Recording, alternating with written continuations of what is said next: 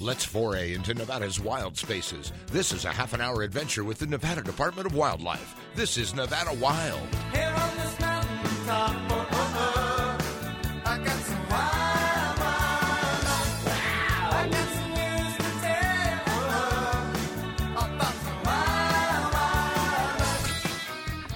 Welcome to Nevada Wild, brought to you by the Nevada Department of Wildlife. I'm Ashley Sanchez here with Wildlife Outdoor Pro Aaron Keller.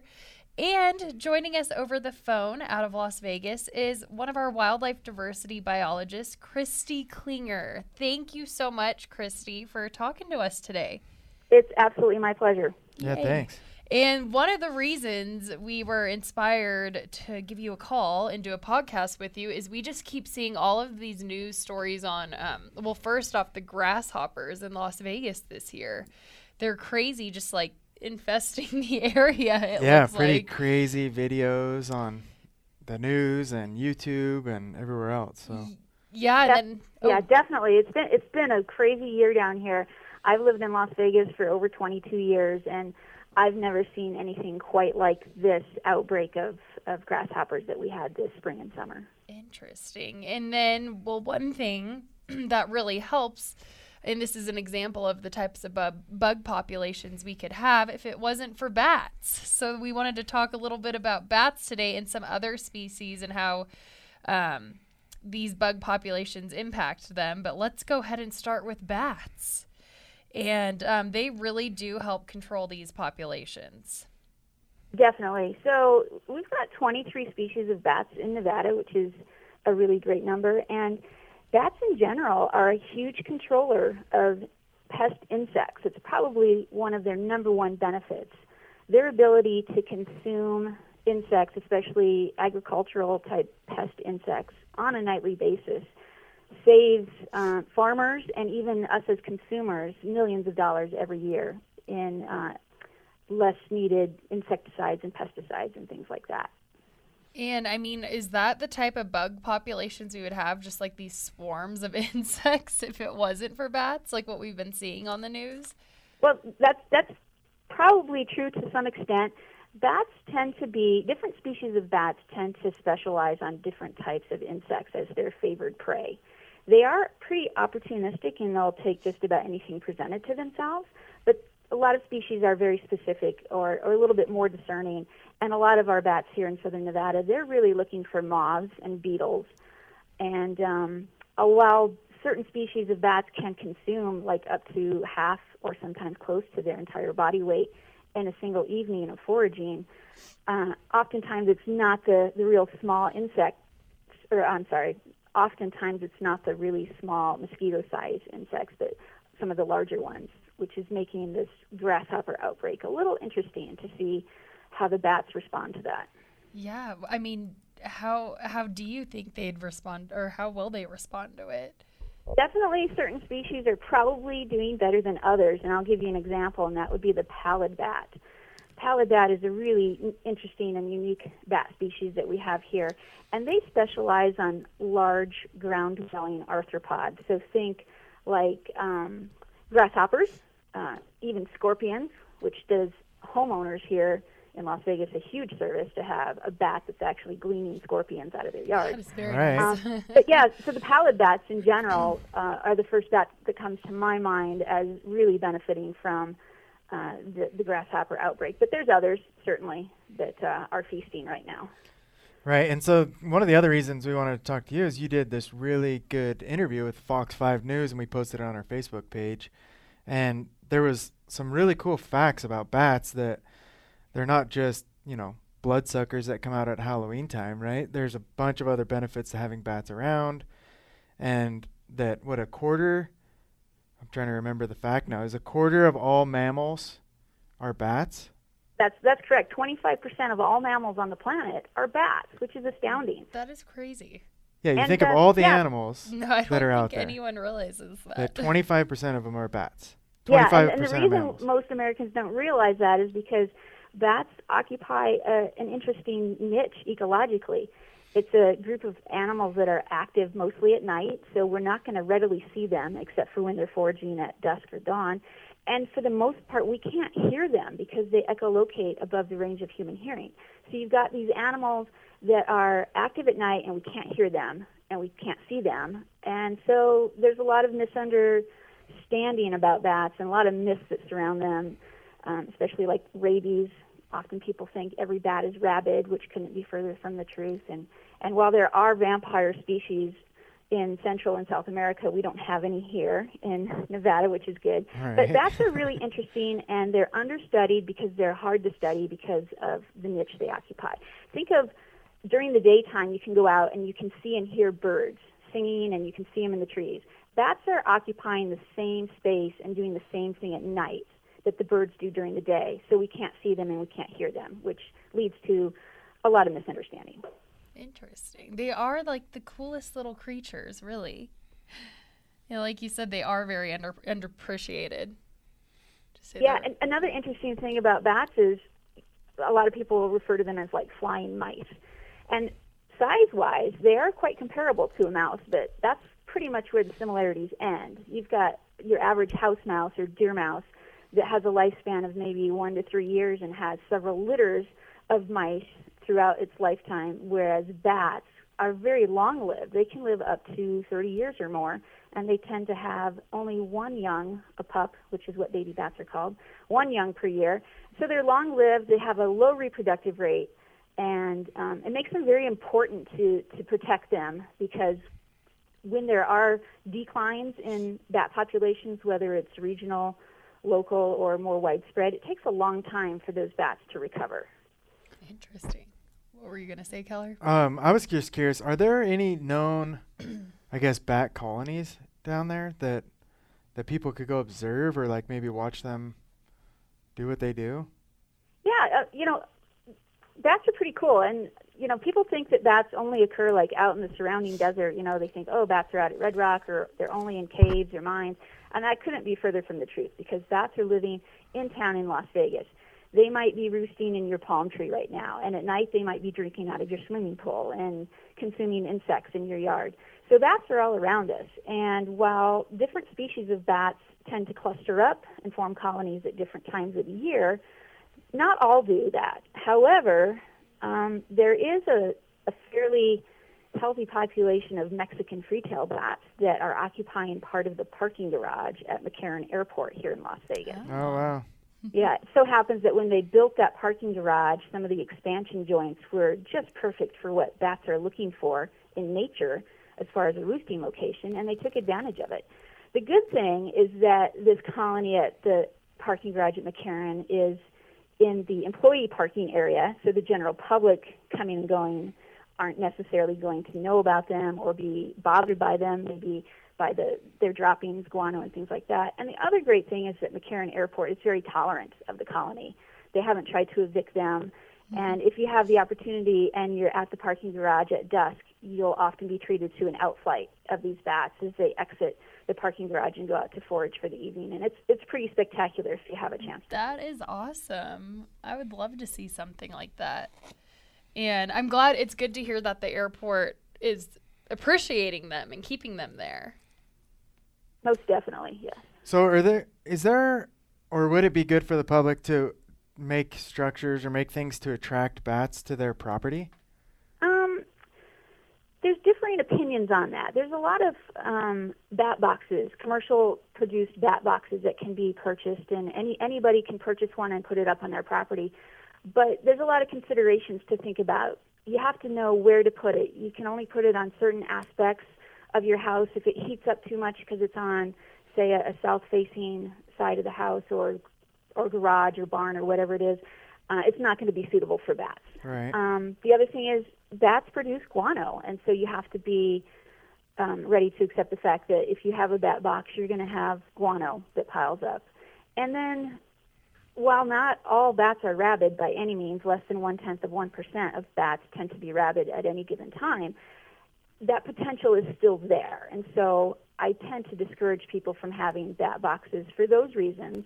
And also, bats are really particular and they want things a certain way. And if that bat box just isn't quite right, it will never get used.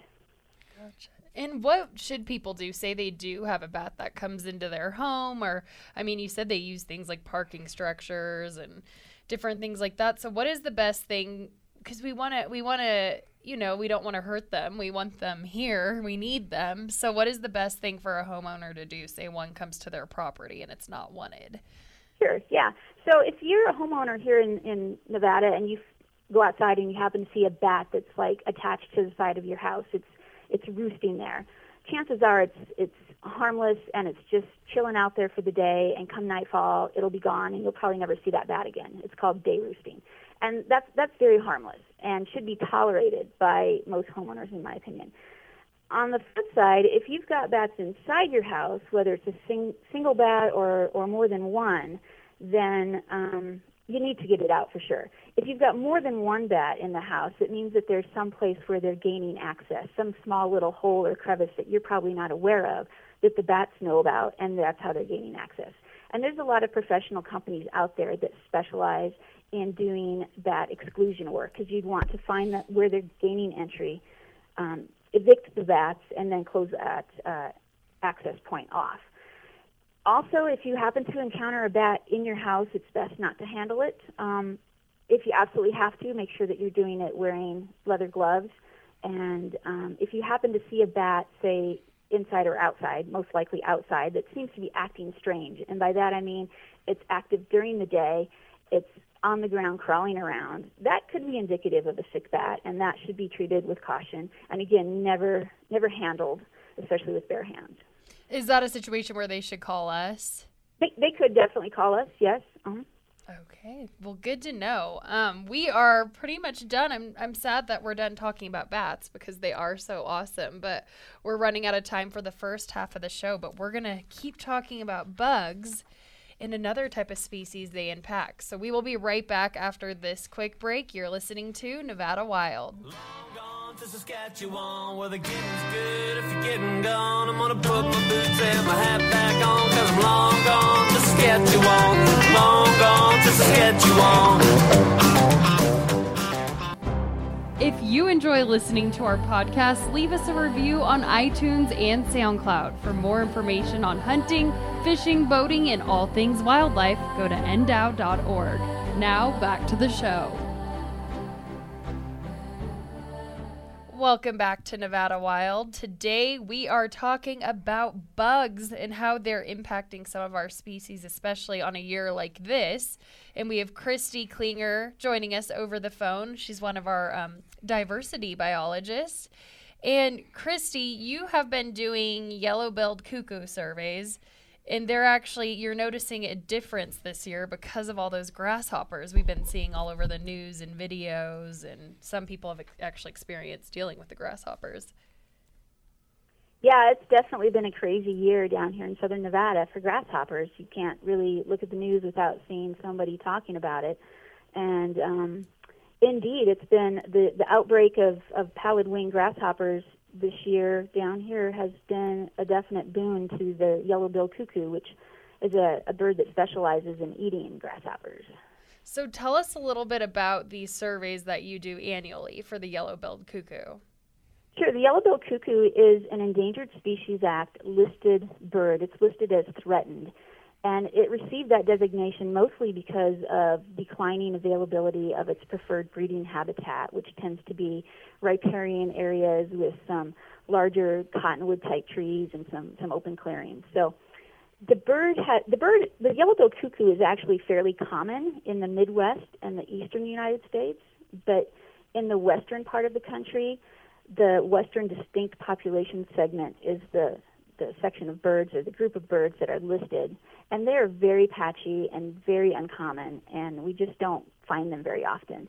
I've been conducting surveys for yellow-billed cuckoos for about 15 years now, and in a typical year, I get maybe one to three detections, meaning I hear a yellow-billed cuckoo respond to me, uh, to the to, to my survey. And uh, this year has been just a banner year. We've got cuckoos detected at um, over a dozen sites in southern Nevada alone. Crazy. Yeah, I pulled up a map during the break because I knew we'd be talking about it, and there's just one little pink circle, and it's basically right on the Las Vegas or Clark County, kind of like that very southern tip. So I mean, where they're they not. are. Yeah, they're not very common around the They, rest of the state. they're state not at all. common. So I in southern Nevada, I get them throughout Clark County, um, around Las Vegas, over towards Mesquite, and then up into Pahranagat Valley, up by Alamo. There is um, some suitable habitat in northwestern Nevada along the Truckee River and the Lahontan um, recreational area. right, just migrant pattern that comes through there. Yeah, we're not sure if they're migrants or maybe they actually are trying to set up territories. When it comes to cuckoos, they're a really difficult bird to study because they're very elusive, they're uncommon, and they don't want to be found. They're they're very watchful and wary birds. So it's it's it's difficult to find them first of all, and then um, then they have a very odd breeding behavior in that they they arrive late on their breeding ga- grounds compared to to other breeding birds, and then they have a very rapid breeding cycle where it for example, it only takes a cuckoo 17 days from the time an egg is laid until the time that fledgling leaves the nest, which is incredibly rapid when you compare that to, say, other similar birds that take about 35 days for that same amount. So they're pretty rapid breeders and they're hard to find. So there may have been there there may be more nesting happening than we're aware of just because they're they're difficult species to, to track. And then when you do your surveys, because it's what I was reading is that they're basically silent during the day. So your surveys at night then? No, that that I'm not so sure where that fact came from Okay. because that's not really the case. Um, Okay. They they're pretty they are vocal. Again, they're they're a little bit wary, and so if they sense somebody in a, like an intruder or just a bird watcher or surveyor in their area, they'll they'll ti- they'll tend to quiet quiet down a bit. But Okay. they also have a pretty distinctive call, and so how I survey for them is that I walk through their preferred habitat and I have a little speaker and I play a broadcast of their call and then I wait to hear if a bird responds back. It's it's kind of innate in them that they want to call back if they hear All right. on specific, and so that's how we survey for them. So if you know what to listen for, uh, they're they're pretty they're, they're not that difficult to, to locate if they're there. If Is it nice to have all these? I mean, for your work, to have all these grasshoppers then that are bringing them in and making them easier to locate? Yeah, this is really crazy, and this, uh, in my opinion, the reason why we have had such an increase in cuckoo detections and um, the number of survey sites where they've been detected already this year, in my opinion, is due to this outbreak of the pallid wing grasshoppers, which the outbreak of the grasshoppers is a result of a very wet spring that we had in Nevada. And um, the yellow-billed cuckoo, they specialize on these large insects. So think like caterpillars, katydids, crickets, and grasshoppers. Grasshoppers make up a big part of their diet. So you have all these grasshoppers that suddenly uh, had an outbreak here in, uh, Las Vegas and southern Nevada, and that, I, in my opinion, has drawn a lot of cuckoos into the area this season and has caused the cuckoos to stay here during the breeding season. Is that exciting since this is an endangered species, or does it really mean anything just because it's only happening because of the grasshoppers? I, I think it's exciting. Uh, again, I've been doing these surveys for a long time, and I, I've only had a handful of cuckoo detections, and I've only observed a cuckoo in the wild during my surveys maybe three times because they are so elusive and they don't want to be found. So for a year like this, where we've had cuckoo detections and even confirmed nesting and successful breeding this year, is just phenomenal. It's it's causing a lot more work for me, but it's exciting Yeah. work. It's very exciting. Yeah, I was thinking everybody else is running away from these swarms of grasshoppers, and Christy's like going towards them yeah, so she can seriously. get all some. the way back in May, while I was walking around doing different surveys, as I'd walk through the habitat, I, grasshoppers were just being kicked up right and left. And I even thought way back then, I'm like, wow, this is a crazy year for grasshoppers. And then about took about three or four weeks, and or you know a little bit more, and it hit the news and just crazy. So I kind of wondered if this might happen, and and it's happening. I think the cuckoos are. Are, they're opportunistic and they'll move into to areas when there's an abundance of, of insects like we have this year. And like you said, people are running from them, but really they're they're not all bad, especially for Oh. wildlife lovers. think of think of these grasshoppers as little tiny abundant protein packs that's absolutely perfect for yellow-billed cuckoos. Right, and all sorts of different animals down there. Really, I mean, we look at these um, not just grasshoppers, but um, kind of in Central Nevada. There's quite a few Mormon crickets that are making their way across the state, which I'm, I would have to believe they're getting gobbled up by pretty much everything they come across. Absolutely, yeah. And it's not just yellow-billed cuckoos that are benefiting from these grasshoppers. There's a lot of bird species that are having a really great um, foraging year this year because of them.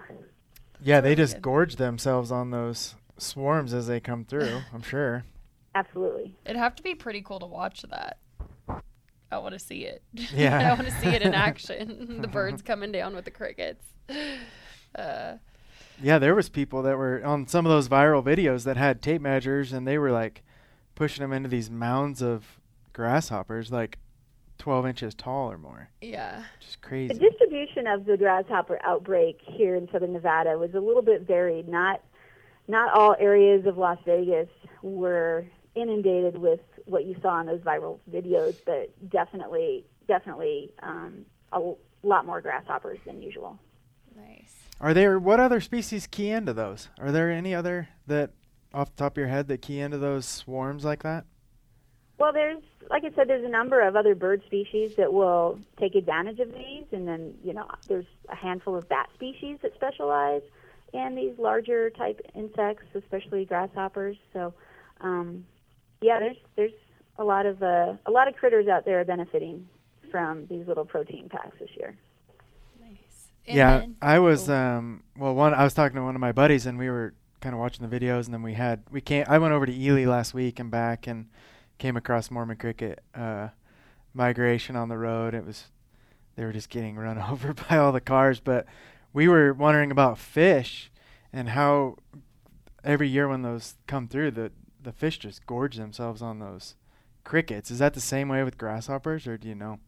Uh, you know, I'm not a fisheries biologist, but Right. it would it would make sense that that's the case. I can certainly imagine. You know, these crickets are all over. I, I- it'd be interesting to see how the fishing has been out at Lake Mead Right. recently, and if if the anglers are seeing um, any effect from the the grasshoppers. yeah. That is, I bet these will impact. This is this is not an expert opinion at all. Let's clear that up. But um, I bet. I mean, it could make for good fishing and also good hunting for some of the upland game species. I would imagine it's good for for all Definitely. those Yeah. things in the it's food going to be interesting to see how this plays out. I um, know. as far as just general wildlife populations, it's, it's going to be very interesting. I'm very curious. And is there a way? So nesting, I would imagine that nesting success would go up in years following this, or Yeah. Um, again, the yellow-billed cuckoo being a difficult bird to study, and we had not, prior to this year, we had not officially documented successful nesting of this species since the year 2001. And already this year, um, my a colleague of mine has documented a successful yellow-billed cuckoo nest in the mesquite area, which is just crazy exciting for us bird nerds and biologists. Um, so I expect that there's probably additional nesting and breeding that's going on with the yellow-billed cuckoos this year. It's just really difficult to find their nests. And that's also not to say that between this year and 2001 there hadn't been nesting. It's very possible. It just could have been nesting that went undetected by us. right? Gotcha. Yeah, I mean maybe you didn't notice, or could have been. a Yeah, lot they're that, just yeah. hard. They're hard to find. It's a there's a cuckoo experts have given an estimate before. Something about it takes about 14 person days of nest searching to find a cuckoo nest if you if you're pretty certain that they're breeding in a particular area. So they they hide their nests really well. If they sense somebody's in the area, they will deliberately not go to the nest for a while so that they don't draw attention to the nest. It, it's just one of those species that's a little bit frustrating to study. Yeah. So- it's making me really want to see one. yeah, it's just amazing when you get years like this. Yeah, being a diversity biologist, you have to be pretty patient. Yeah. Definitely. Well, Christy, you have been absolutely awesome. It's been fun talking about bugs and the different species that benefit from them. So thank you again for joining us. Again, it was my pleasure. Anytime. Awesome. yeah, thank you very much. And that, we're out of time. That does it for this week's Nevada Wild. Thank you, everyone, for listening.